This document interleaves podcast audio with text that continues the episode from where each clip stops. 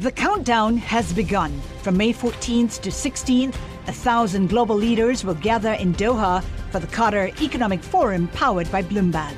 Join heads of state, influential ministers, and leading CEOs to make new connections, gain unique insights, and uncover valuable opportunities in one of the world's most rapidly rising regions. Request your invite for this exclusive event at QatarEconomicForum.com we can see that illuminated sign that marks the end of the journey. This vaccine will help us get past this pandemic once and for all. We need people to have faith that this vaccine is safe and that they should take it. The thing that's going to stop us from seeing the end of this pandemic are people going, oh, I'm not so sure. Hello, you're listening to Bloomberg Westminster, your daily guide to British politics. I'm Roger Hearing. And good afternoon, I'm Caroline Hepker. Now, the Prime Minister's plan to unlock the economy appears to be on track. Data shows that COVID vaccines are highly effective against the new variant first identified in India after both doses, although the Pfizer BioNTech and AstraZeneca vaccines were actually only 33% effective against that mutation three weeks after the first dose. Well, the Health Secretary, Matt Hancock, says the data confirms we are on course to lift restrictions on the 21st of June. This data makes me more confident that our strategy is the right one. It makes us more confident that we're on track. There has been a rise in the number of cases, and we're watching very carefully to see whether that has an impact on the number of people going into hospital. Now, that data, though, does raise some concerns about the dependence that the UK has on the AstraZeneca vaccine. Astra's jab is still only 60% effective versus Pfizer's 88% effectiveness against the variant first identified in India. Well, joining us now is Khalid Mahmood, who's Labour MP for Birmingham Perry Barr and former member of the Shadow Cabinet. Khalid, thanks you for being with us today. Welcome to the programme. I suppose all that we've been talking about suggests that Boris Johnson is on course to get the country back to normal from June the 21st. And I mean, you have to stand back and say that's a big success for this administration, isn't it? Well, the success is for the vaccine. Uh, the success is for all those scientists, scientists and all those people who put a huge effort to turn around this essentially a miracle drug uh, for everybody. And I think it's been absolutely fantastic the, the, way that people have managed to do this and get this effective. And we've been the leading country because AstraZeneca and because everybody else has pulled together to do this.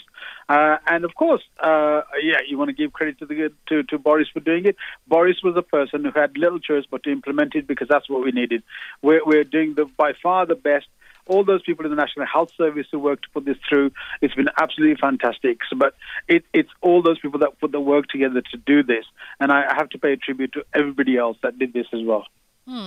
So, so no credit for Boris then allowing Kate Bingham to create the well, no, uh, look, group look, of people look, that that that uh, that effectively no, bought create, the drugs. He didn't, create, he didn't create any of that if you if you want to look at the way that the money was spent uh, with PPE, the huge abuse of uh, track and trace, and, and all those things that didn't work, what's really worked in all of this is the vaccine. Those great scientists and, and, great people in our universities working together along with the National Health Service to do that, to were able to provide Boris with the tool to do that. Anybody provided with that tool uh, would have been able to deliver this at least. Uh, and, and, you know, fair play. That's been done, and that's for all of our people. I want to see the economy back up and running. All of us want to do that. And if Boris gets the uh, wave on that, good luck to him. But I want yeah. to also recognise everybody else that did that as well. Yeah, but in the same way that you would criticise him as captain of the ship if the ship went onto the rocks, uh, the fact that he steered clear of the rocks, surely in the end the buck stops with him for that as well. Yeah, well, he's gained. He, you know, I don't have to tell you that. You've seen the election results, and, and on on that bounce, he's managed to get that success. Uh, and of course, you know, if you if you're in government, you're in power. Uh, the successes comes to you, but I think equally we should remind ourselves that the failures that have been should be held accountable for as well. And I and I mm. agree with that. Okay, so what do you think then of um, the Prime Minister's former advisor, Dominic Cummings, the claim that the government had been planning for a herd immunity policy, obviously denied by the government? What did you make of it? Well, I said it was wrong at the time when you gave the example of people standing in a football stadium uh, and you can pass it so often, and all it'll do is keep you to the group of six or eight people that they were talking about. But that's a multiplier, and we should have all seen that. Uh, herd immunity was very difficult, particularly uh, for people with other illnesses, uh, people with respiratory issues, uh, people who've had transplants, who suffer from cancer, and generally the elderly people whose lungs uh, and smokers as well, I suppose, in part of that, whose lungs aren't as efficient uh, as a young person's would be. And so, therefore, those people in a herd immunity environment wouldn't be able to survive that. Uh, and this wasn't just a, a, a, a, sort of basic flu that we have, and all right, we'll, we'll catch this and we'll come out of it and do that. It was seen from the start the way it attacked your lungs, that unless you were very strong and very fit, you weren't going to survive that. And so, therefore, talking of herd immunity, uh, and I was against it from the start, and I, and I still say now, that would have been a really wrong, wrong way to go, and would have probably ended up. You know, we've had some of the highest deaths across the world at the moment per capita, and if that had gone through, we, uh, God, God knows where we would have been, and it would be a very, very serious position for all of us, even more so than it is. All right, Khalid, let's move the talk on to some other things that are very much in the news at the moment. And one thing that's obviously dominating the headlines today is the big foreign policy question of the moment. A very uh, startling event, really, over the weekend. Uh, the plane uh, being forced to land in Belarus, and a, journalist, a, an opposition figure, being arrested, hauled off the plane, uh, according to reports, under armed guard. Um, the UK, as a sort of global player, I suppose, has to take a position on this. Earlier, we spoke to your fellow MP, Tobias Ellwood. Now, he, listen to this, called for UK action. What we've seen over the weekend was brazenly dangerous and against the international norms and standards uh, that we uphold. I would like to see us go further and actually close the entire border, the airspace, for a temporary period, so allowing no movement of capital, of goods, of services, or indeed of people. That was Tobias Ellwood, who's yeah. also chair, of course, of the Defence uh, Select Committee in the Commons. Uh, so, Khalid, what do you think we should do? Do you agree with what Tobias says there? Well, I think Tobias is, is although a member of the Conservative Party, is, is, is a good friend, and he always uh, speaks on this issue uh, with decorum and and, and, and, and accountability that he wants to pursue. Uh, and I think he's quite right uh, in this instance. You can't just be seen to be doing this. If you do that once, you'll do it ever and ever again. And forever, you feel like, you know, we can't just pull down our uh, aircraft just as we feel. Uh, and that is not the right way to proceed. There are laws that govern this issue. Uh, if they had evidence, they could have extradited the individual they were not happy about. But this is not a, a rule of law. This is not the way to do this. This is not the way you treat passengers and other passengers who, who were absolutely hugely shocked by this. Uh, my other actually very good friend, Chris Bryant, uh, has an urgent question in Parliament this afternoon in relation to this. And we should take it seriously. We should take seriously that our airplanes that carry our flag shouldn't be able to do this. Our people shouldn't be uh, should be put at danger in this. Had there been a different turn of events, uh, you know, there could have been anything could have happened to that flight, uh, and people's lives would have been really, really at risk. And so we shouldn't allow this to happen. And I think it's time now that we've got to stop. Uh, allowing some people to take particular action uh, and not hold them accountable, and they've got to be held accountable for these. Okay, so that on the Belarus issue of that Ryanair plane that was forced to land. Um, on to matters more personal, if I may. Back in April, before the local and regional elections here, you resigned from your post as Shadow Minister for Defence Procurement, saying that the party had been taken over by a quote, London based bourgeoisie with the support of brigades of woke social media warriors. What did you mean by that?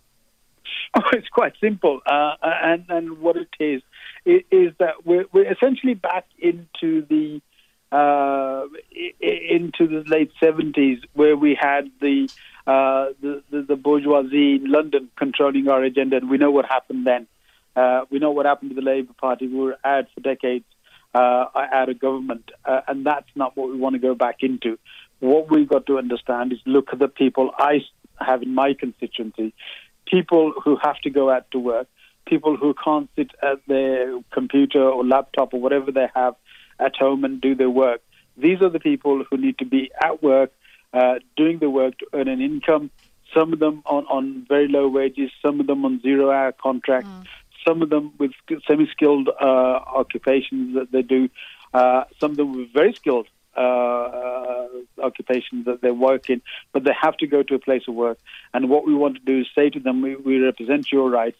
We want to have the best possible works, uh, work and conditions, uh, working conditions for you, uh, and to be able to support you. And I think what we've done is move it away from some of that.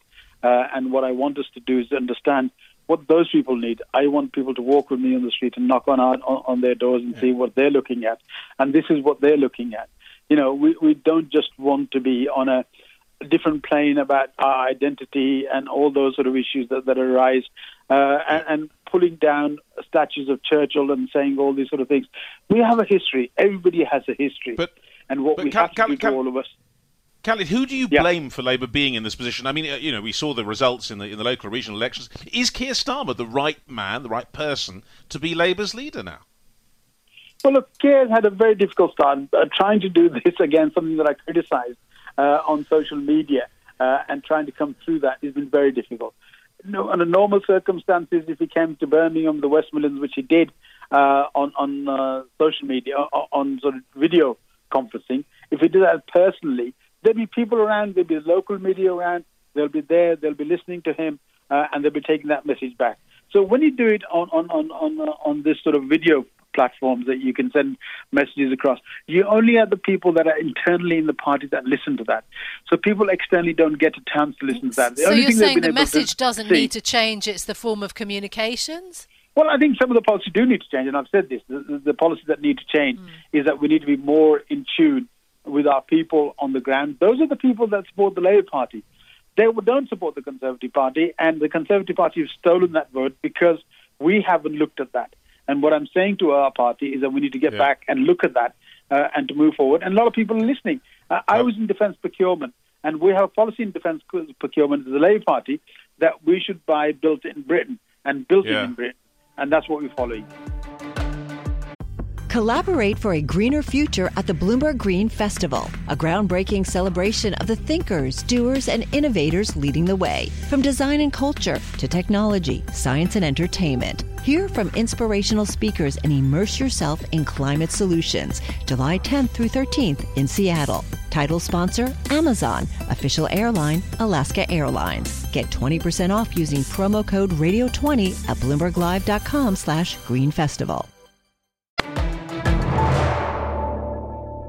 Let's have a look at what else is making news in the world of politics today, Caroline.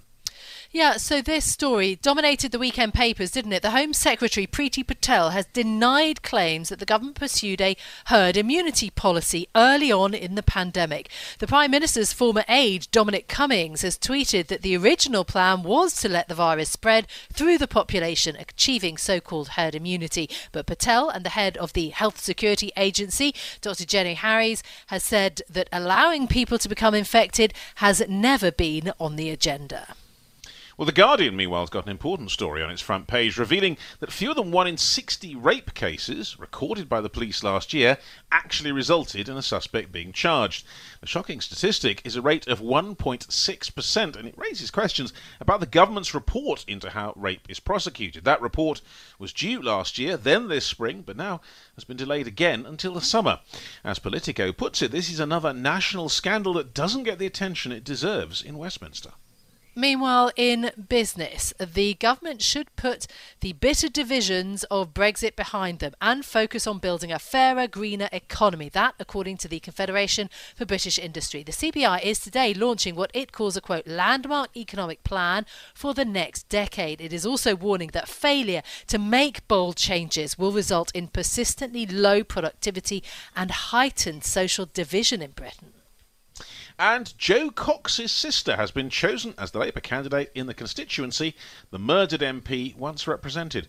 Kim Leadbeater will contest a by election for Batley and Spen on a date yet to be confirmed. The election was prompted by Tracy Brabin becoming elected as West Yorkshire's first regional mayor. During the selection meeting, Ledbetter told Labour Party members she was the candidate the Conservatives feared. Mm, so, those are some of the stories uh, in the world of politics. Now, the government is increasingly confident that England is on track to lift restrictions fully on the 21st of June. It comes after research from Public Health England into the impact of vaccines on the COVID variant first found in India.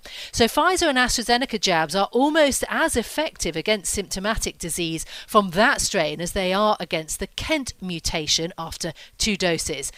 But Pfizer still beats AstraZeneca's effectiveness at 80% effective versus 60%. Joining us now is Sian Griffiths, who is Emeritus Professor at the Chinese University of Hong Kong and in a previous life the chair of Hong Kong uh, and the government there, their inquiry into SARS. Sian, welcome to the programme. Thank you so much for being with us it does look like the Pfizer jab beats out when it uh, beats out AstraZeneca's effectiveness. Is that a problem for Britain?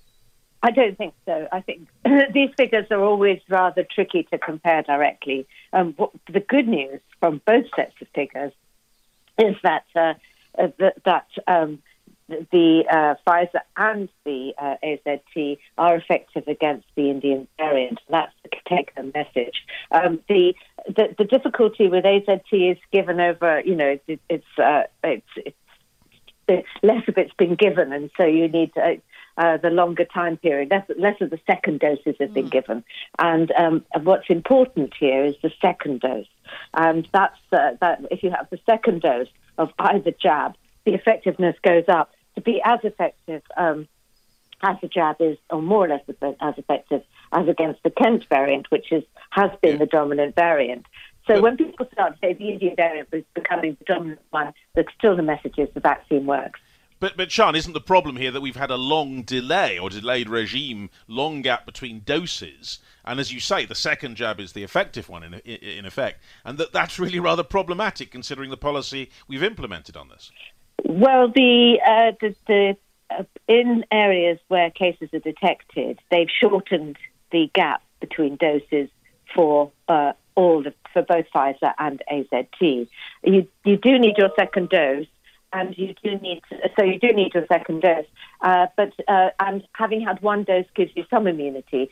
So if you know you've got some Indian variant in the, the population, uh, shortening the time difference increases the response rate and increases the immunity. So that's why rather than focusing on making sure everybody gets the first jab in areas where um, you know, you've got the Indian variant. The focus is on getting the second jab, raising immunity so that the immunity uh, is very protective uh, hmm. particularly amongst uh, the older, more vulnerable people.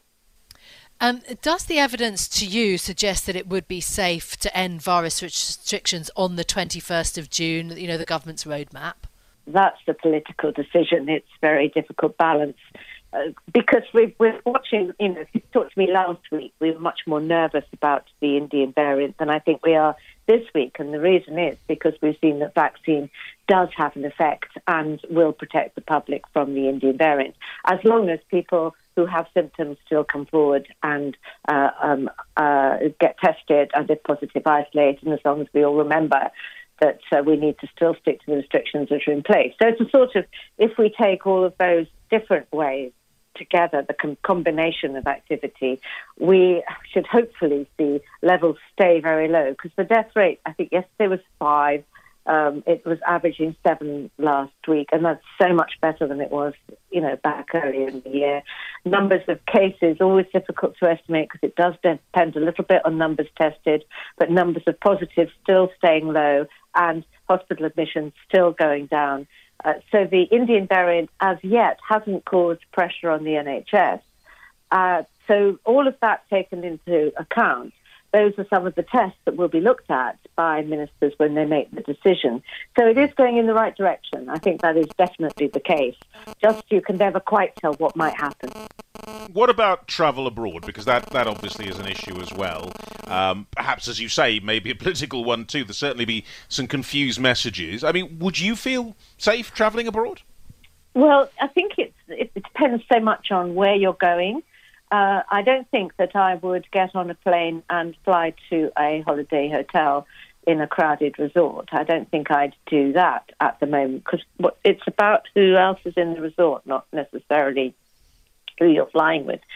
Um, however, um, I, I think that if you ha- you know if you're in a situation where you're going to uh, stay with friends in a um, in a country uh, you know country house in France, you might say, actually, I'm going from a low prevalence area in the UK. I'm going to go directly there. It's a low prevalence area. I'm at no greater risk there than if I was in the UK. So you have to really to you know think about what is your holiday, what is your holiday destination, uh, and you know, what is the information that we're receiving at the current time? If something's on the green list, someone's on the green list, I think that's probably okay. I think uh, uh, we need to see how they revise the lists over the summer because if you look across to Europe, France is definitely doing, um, um, uh, you know, the vaccination rate is definitely increasing. Uh, and and it's and the rates are going down. So I think you need to take into account the information and make decisions that are appropriate for you and your family. Mm. Is it a good idea then to have a third booster jab? I mean, when would you want to see that happen here in the UK? Well, I think that we need to get through the vaccination program now, um, and we're not going to get through that to the end of August. Uh, it's usual with a, a sort of flu-like illness. Um, coronavirus isn't the same as flu, but uh, if you take flu as the example, we tend to inject people when we know we're about to expect uh, an increase in cases, and that's in the winter when we're all inside, when coughs and colds are more frequent. Uh, so probably decisions will be made um, as we get closer to the autumn, and again decisions about. You know, should children be vaccinated? All those decisions, they're all under discussion, under consideration at the current time. Uh, but uh, I don't think you get boosters just to go on holiday. I think the, the immunisation rates as such and the progress of the immunisation program as such need to complete the current immunisation of all adult population. Uh, encourage people to make sure they get their second doses because that's what the research showed last week. It shows that uh, second dose adds to the protection against um, this new variant. And don't forget, we could get other new variants. Mm. Um, and we, you know, and then as we get to the autumn, decisions will be made on, based on the epidemiology, based on what's happening in other countries as well. Uh, and I yeah. think when we make our decision, we need to think, you know, do we take the booster or do we uh, make sure that there's more equitable distribution of vaccine across to other countries?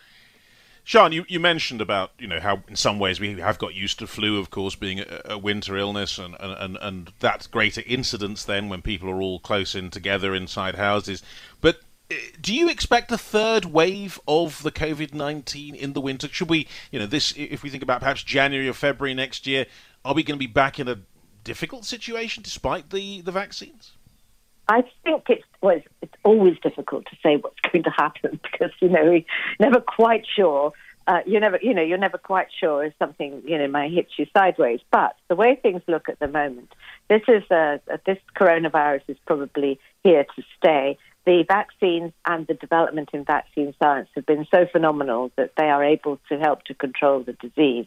If you can keep the pressure off the NHS, um, I think we'll be moving into uh, the lockdown like we saw last winter. We may well get an increase in cases. We always get an increase in flu cases, for example, around Christmas time uh, you know, in January, early January, we always see a peak, uh, a peak then, and that's why everybody's encouraged to be immunised with the strains of flu that are around. You know, you have your you have your vaccine in the autumn uh, to make sure that you don't get flu, the, the strains of flu that are around uh, in the winter, and, and flu vaccination 60%, 70% effective usually. So again, what you're talking about here is normalizing the idea that COVID may be around and that you'll continue to need to have boosters uh, in the way we have flu boosters. Uh, and that will uh, then, so if you say there may be a third wave, we don't mm. go into lockdown because we have waves of flu we will probably be able to cope as long as the system can cope. And one of the pre, obviously, one of the important things is, you know, can can can we prevent serious disease uh, uh, and um, unfortunately, you know, large numbers of people dying, is what we have seen. Hopefully, right. we can prevent we can prevent that. Bloomberg Westminster. Listen weekdays at noon on DAB Digital Radio in London.